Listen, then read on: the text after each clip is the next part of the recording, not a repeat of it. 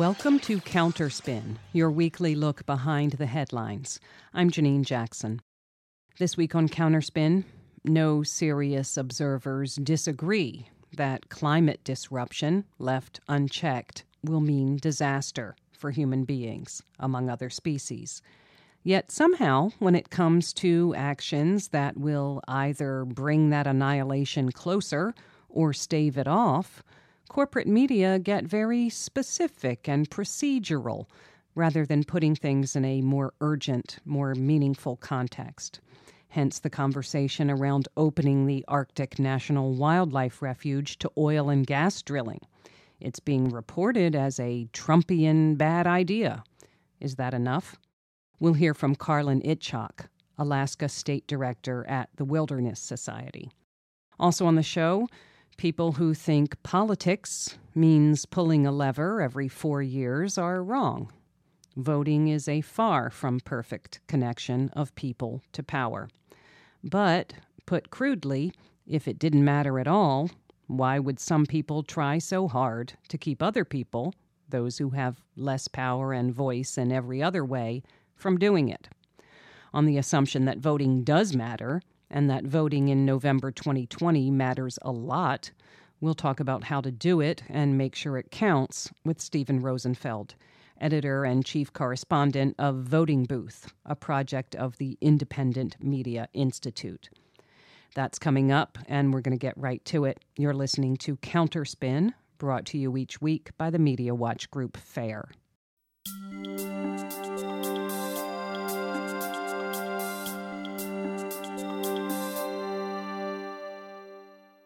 There are more ways to make your voice heard than voting in presidential elections, for sure. But voting remains a primary means of societal participation. And organizing the vote can be a powerful tool for community engagement and education, with impacts well beyond electoral politics. Given that this is 2020, listeners don't need to hear all the reasons voting is critical. But given that this is 2020, we have plenty of questions and concerns about how to do it.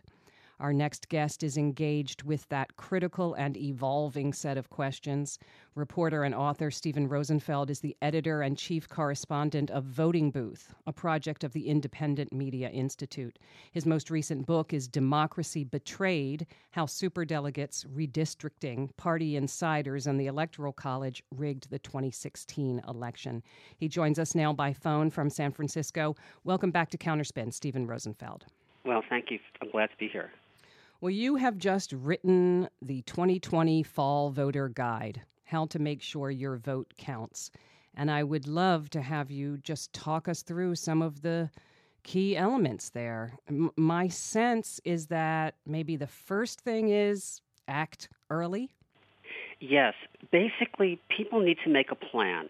And a lot of people are beginning to say this now. We heard this at the Democratic Convention. But what making a plan really means is getting ahead of what's going to be bureaucratic crunches and bottlenecks because the whole voting universe has been turned upside down by COVID. And what that means is that people are going to be unfamiliar with all the steps, including election officials and poll workers. So let's talk about what people really need to do. First of all, there's three ways you can vote, and you have to figure out which one is going to work for you you can vote by mail or you receive a ballot in the mail, then you can decide how you want to return it. Then you can vote early, which is at a in-person location, not necessarily a polling place. Sometimes it's a county office, city hall. And then there's election day, which is November 3rd, which is also in person. And in all those cases, it's more important than ever not just to be registered, but to really, really make sure your registration information is correct because if you're going to be voting from home, the ways that you're going to get that ballot and the way that that ballot is going to be vetted when it's returned, it's going to be checked against your address and the spelling of your name and your signature, on, probably on your driver's license. So, you know, we can talk about this a little bit, but really it all starts with getting your registration information up to date and you can check online in almost every state for that. And then it gets a little more complicated, the whole voting by mail thing. Do it. Here's the thing about voting by mail. East of the Rockies, before COVID, most states did not have high volumes of people. States like Florida, which were one of the highest, maybe had a quarter of the people voting by mail. So what does that mean? It means in most states you have to apply to to get a ballot. Now that's a separate process. That's a second application. Now some states, there are a handful like New Jersey and Vermont that are east of the Rockies, will be sending out ballots. So voters don't have to do anything except being registered. But in other states, you'll either be getting an application sent to you if you have registered, or if you have voted in the last couple of years, you'll get one. If you haven't voted in like three or four years, you might have to re-register or check your registration or update everything so you're not left off.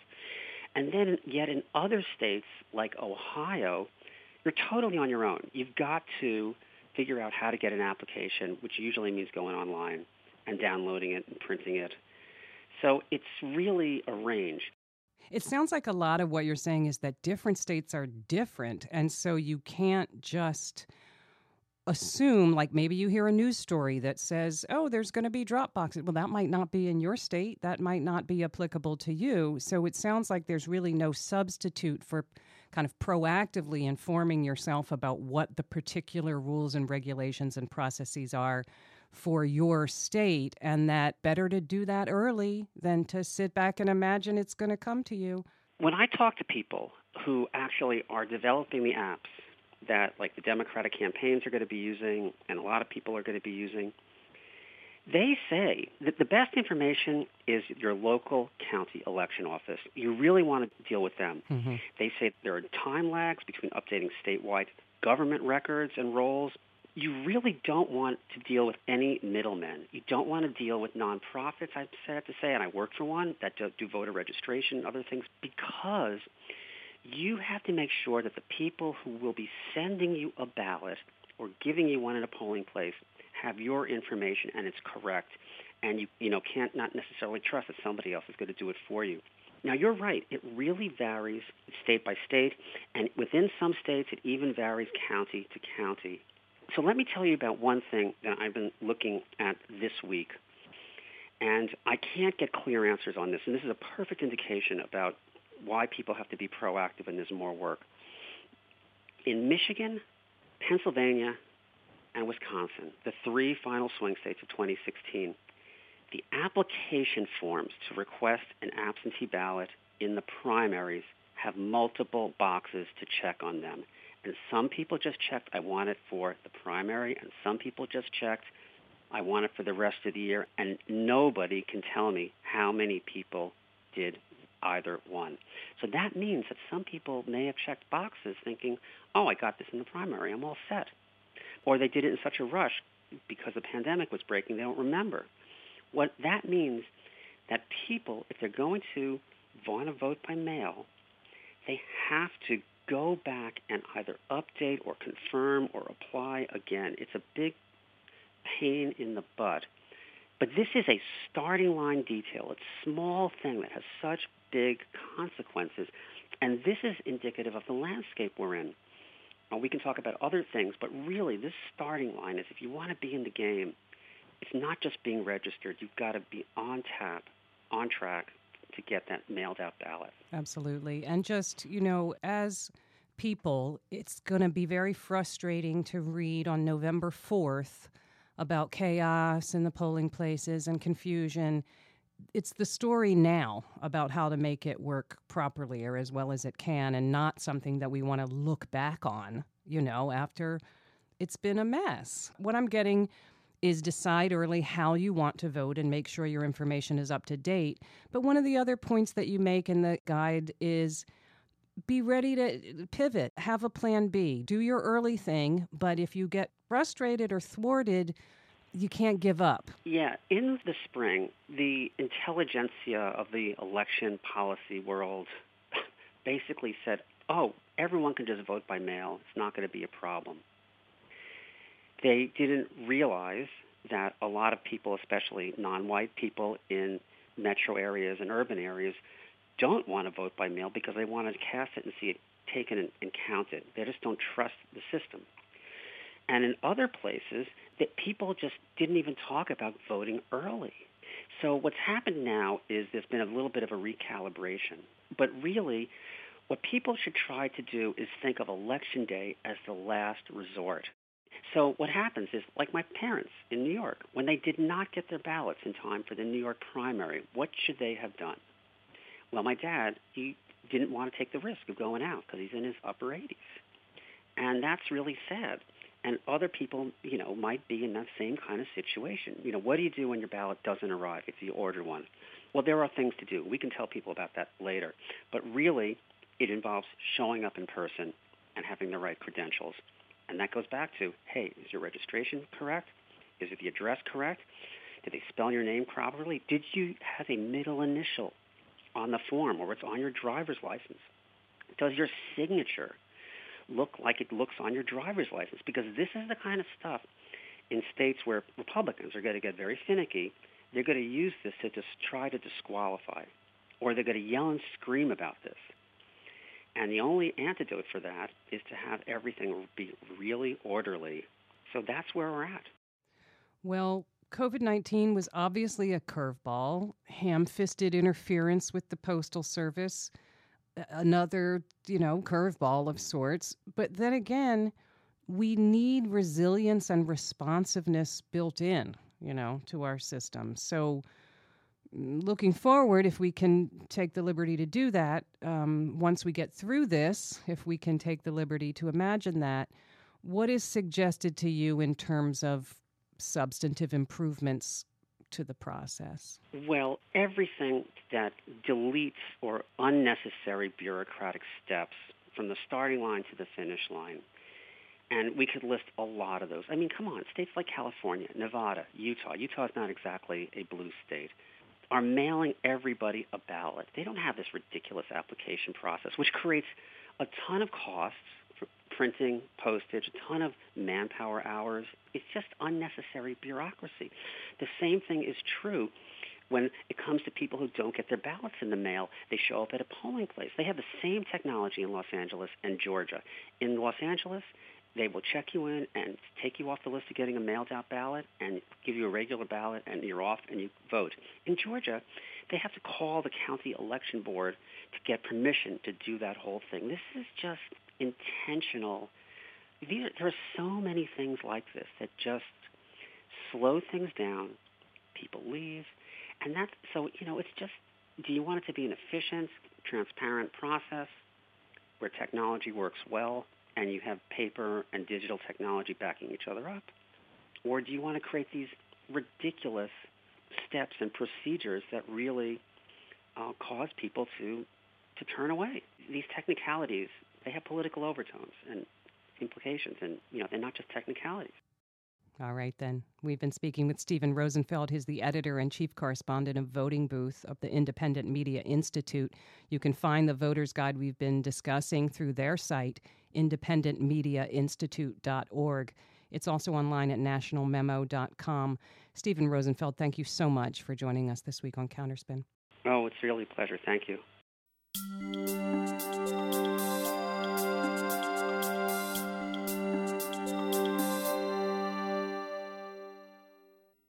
With Arctic refuge drilling approved, focus shifts to legal battles and market forces, ran one headline. And it's true. The Trump administration's push to open the Arctic National Wildlife Refuge to oil and gas drilling, reflected in a so called record of decision this week from the Interior Department approving oil leasing in the refuge's coastal plain, is meeting with legal resistance. A number of environmental groups are ready to go to court to prevent incursions into the refuge, federally protected since Eisenhower. True also, analysts question how popular leases will be, given the fact that the COVID era oil market ain't what it used to be. And major financial institutions like Citigroup and Goldman Sachs have said they won't finance any development in the area. But what's lost if legal and market frameworks are the only ones we use to see what's at stake here or to tell the story? Karlin Itchoak is Alaska State Director at the Wilderness Society. He joins us now by phone from Anchorage. Welcome to Counterspin, Karlin Itchoak. Hello. Thanks for having me today. Well, to be clear, I have read a number of valuable and interesting political and legal accounts about the fight over the Arctic National Wildlife Refuge. But I wondered if you could orient us a bit differently and talk a little about the meaning or significance of this piece of land and the life it supports. Yes, absolutely. And what brought us to this conversation is that the BLM has recently issued a bad record of decision resulting from a fundamentally flawed final environmental impact statement. And what's significant about the Arctic National Wildlife Refuge and the coastal plain, Janine, is that the Gwich'in and the Inupiaq indigenous people who depend on the herd for their survival, and frankly, all of us, all of us Americans who have a stake in the public land in the refuge deserve better. Well, you say BLM, that's the Bureau of Land Management. Interior Secretary David Bernhardt, essentially the, the boss of that, you know, is he's now going around saying well, Congress mandated this leasing process in 2017. We're just meeting our obligations. But it isn't as though Congress, responding to the call of the people, you know, upended this decades old policy of protection. How did this happen legislatively? Congress was not listening to the call of the people. In fact, in a 2016 survey conducted by the Hart Research for the Center for American Progress, two thirds of the respondents said that they oppose efforts to open the Arctic refuge to drilling. A majority of Americans oppose opening the Arctic refuge to drilling. And it was unconscionable that the Republicans hijacked the federal budget process and used the 2017 Tax Cuts and Jobs Act to force the Arctic refuge drilling over the objection of the majority of Americans. So they snuck it into the tax bill and if asked about it, they'd say, "Well, yeah, the, all the all the resources that we get from it are going to offset these tax cuts." Yeah, they snuck it in the dark of night and without following the public process. Well, let's come back to that process just for a second. I mean, you sort of wonder why you have to do environmental impact statements for fossil fuel production at all at this point. I mean, we, we know what the impact is of, of fossil fuel production, and it's unacceptable. But in this particular case, I take it your sense is that the review process, such as it was that the Bureau of Land Management did, was not thorough or was not substantive. Right. It was not thorough and it was not substantive. And the timing was horrible, as you mentioned at the top of the interview that all of this is happening during the pandemic and when the federal government was conducting the public process for the final environmental impact statement, they were trying to conduct it online and virtually. And many of the indigenous people who live in the Arctic or in rural areas in and near the Arctic refuge don't have that great of connectivity, are unable to maybe participate fully and also, the timing is horrible because folks were focused on keeping themselves and their families and loved ones safe from this pandemic, which is adversely impacting uh, minorities, as we know, and, and indigenous people. Uh, so the timing was bad and the process was completely flawed. And as much as they had a statement. It didn't deny that there would be harmful impacts, it seems to me, as far as I could tell, but they sort of said, well, we'll limit the use of heavy equipment during the caribou's calving season. You know, it, it just doesn't seem like it's at all taking seriously the idea that these would be harmful impacts. That's correct. And the coastal plain of the refuge is the birthing ground of the porcupine caribou herd which helps sustain the indigenous Gwich'in and Inupiaq people who've occupied this region for thousands of years. And as we know, oil and gas drilling would have devastating impacts on this pristine and fragile ecosystem caused by the massive infrastructure needed, as you just mentioned, to extract and transport the oil. And this is a remote area of the Arctic, And drilling in the Arctic is very, very risky. Chronic spills of oil and other toxic substances onto the fragile tundra and ice would forever scar this now pristine land and disrupt its wildlife. And as we all know, we're facing a climate crisis and burning more fossil fuels, the process of flaring and even introducing more fossil fuels into the economy and into the atmosphere would be counterintuitive, especially in the Arctic where it is seeing most of the impacts of climate change.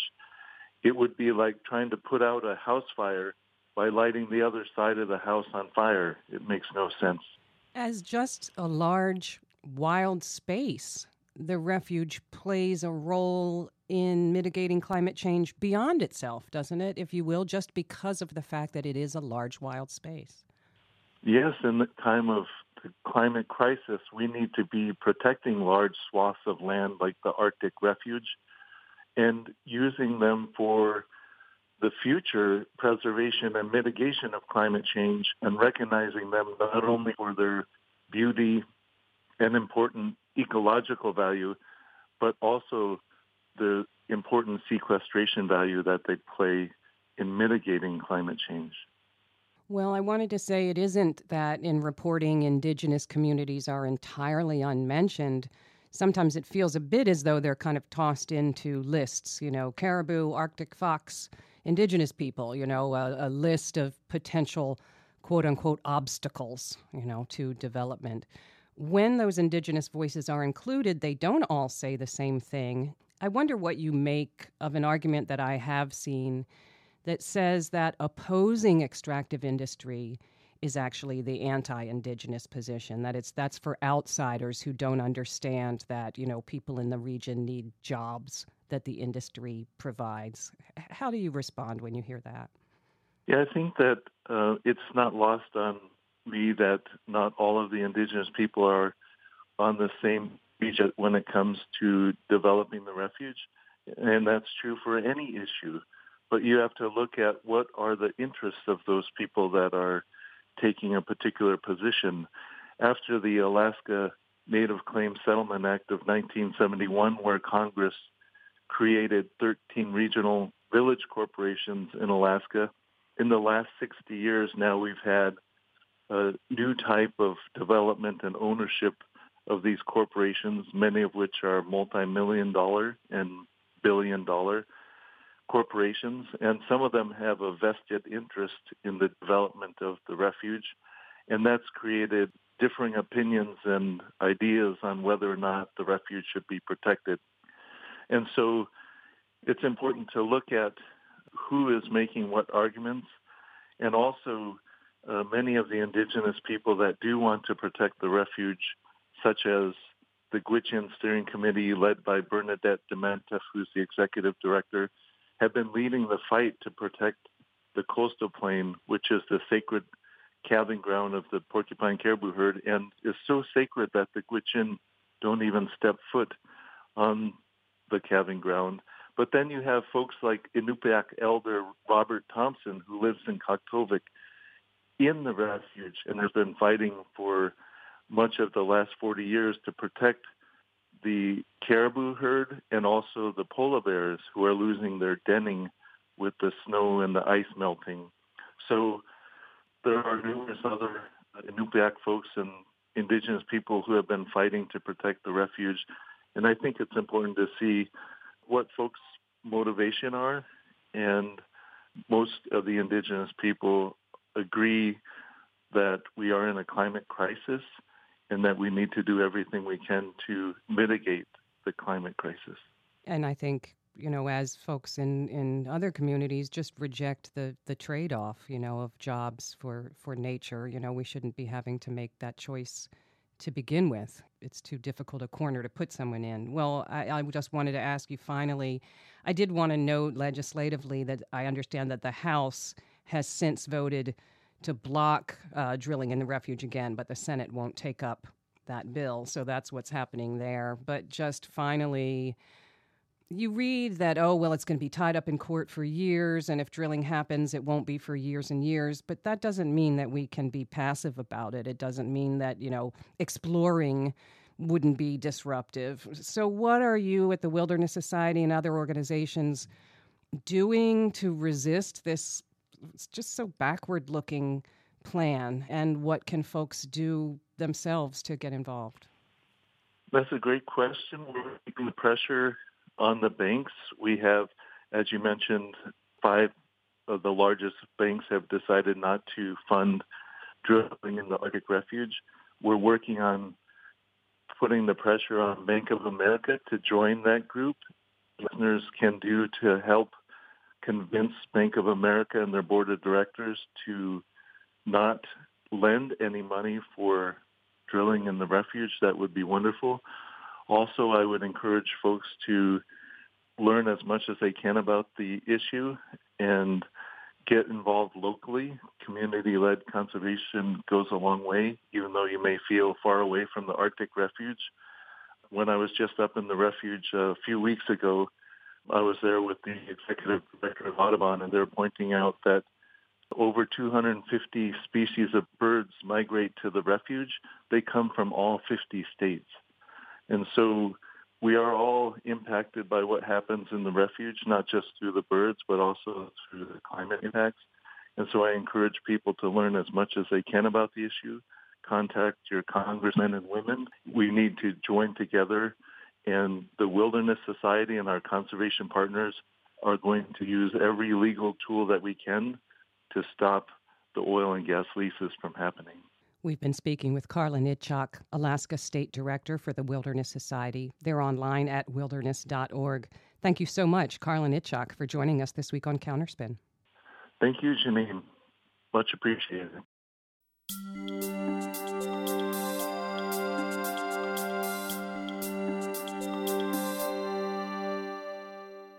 And that's it for Counterspin for this week. Counterspin is produced by FAIR, the National Media Watch group based in New York. If you missed part of today's show or you'd like to hear previous shows, you can find shows and transcripts on our website, fair.org. The show's engineered by Erica Rosato. I'm Janine Jackson. Thank you for listening to Counterspin.